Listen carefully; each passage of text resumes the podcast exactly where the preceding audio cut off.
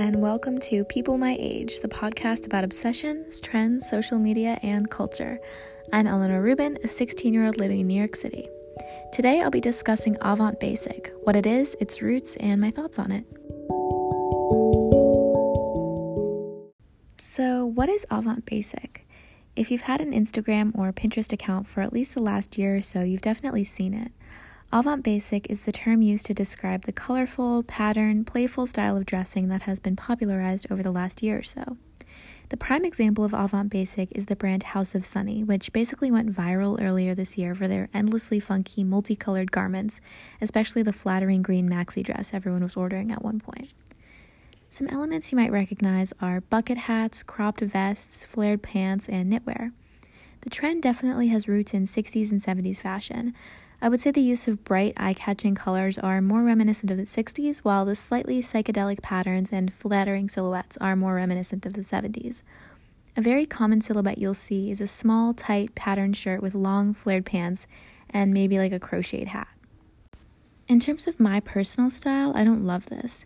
I definitely appreciate all the bold colors and patterns, and the outfits are certainly cute, but I don't know, it just isn't my cup of tea.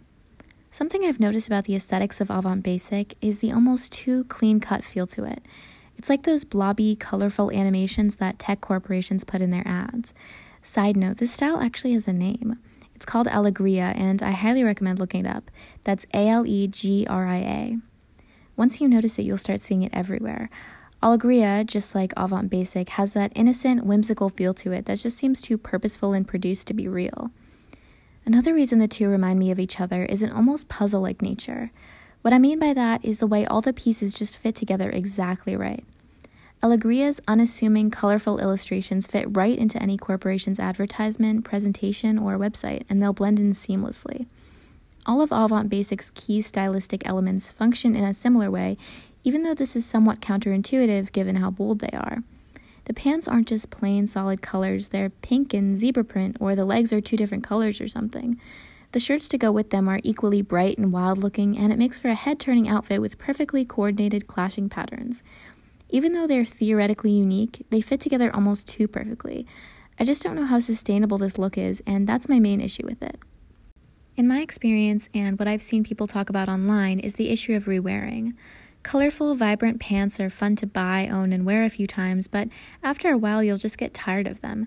It can be hard to style lavender cow print pants more than a couple of times, and then they'll sit in your closet for six months untouched. The actual term Avant Basic was born on Twitter from Emma Hope Allwood, who honestly explained it better than I ever could. She wrote, "It's algorithm fashion, quirkiness in the age of mechanical reproduction, vintage without the effort." I mean, that really sums it up for me. Avant Basic almost has a choiceless feel to it, like no matter the rarity of the garment, it will always have that cookie-cutter feel.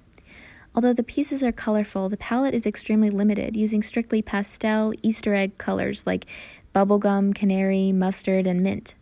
The patterns are varied, but they're usually just some version of checkerboard, vague swirls, or some sort of irregular, rounded shape like the Golf Le Fleur flower. Another aspect of this I want to mention is its ability to generate microtrends like lightning. Credits to TikTok user at Old Loser in Brooklyn for talking about this. In this case, the way I'm talking about microtrends is basically exactly what it sounds like. Instead of a trend like flared pants or turtlenecks, a microtrend is the popularity of one specific kind of garment, like those colorful crocheted bucket hats or the tight cardigans with faux fur collars. It can even be one specific garment from a particular brand, like the aforementioned pale green House of Sunny dress. The issue with microtrends is their fluctuating nature. If in one month a particular dress is all over influencers' pages, you can be certain it will be tacky and out of style the next. So, with the combination of constant micro-trend cycling and garments that are too distinctive to wear more than a few times, you have a real issue of a kind of trend exhaustion. That's not a real term, I totally made that up, but I think it applies. If you adore this style for its sheer playfulness, it might be hard to keep up with the trends due to its fickle nature. If you buy, for instance, that Lisa Says Gab baby blue checkerboard set that you've seen all over Pinterest, what are you supposed to do when everyone's sick to death of seeing it in a, in a couple of weeks? There are so many times that one of these irresistible, fun-filled pieces will go kind of viral and then fizzle out after everybody gets tired of it and moves on to the next thing. I'm not sure I really have a solution to this. Avant Basic has such a distinctly current, internet-y feel to it that if you're dead set on maintaining the style, it might be hard for you to find alternatives to the stores all over Pinterest.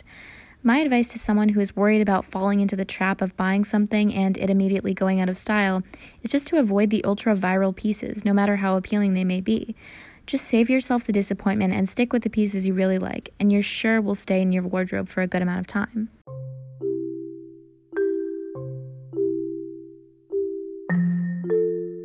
Okay, it's time for the weekly recommendation. This week it's another song.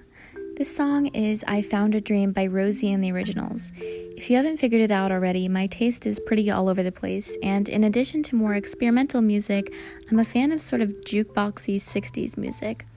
I Found a Dream is just the loveliest, most delightful song.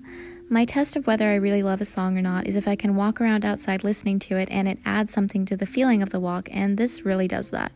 I highly recommend it, especially if you're looking for something more fun and upbeat for summer.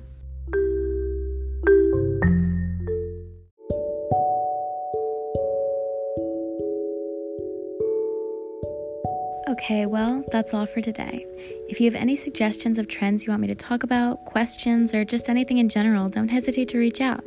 You can email me at peoplemyagepodcast at gmail dot com or D M me on Instagram at Eleanor Rubin. That's E L E A N O R R U B I N with no spaces or capital letters. If you love my content, don't forget to subscribe, rate, and review, as it really does help me out. Thanks so much for listening, and remember to tune into next week's episode. Bye!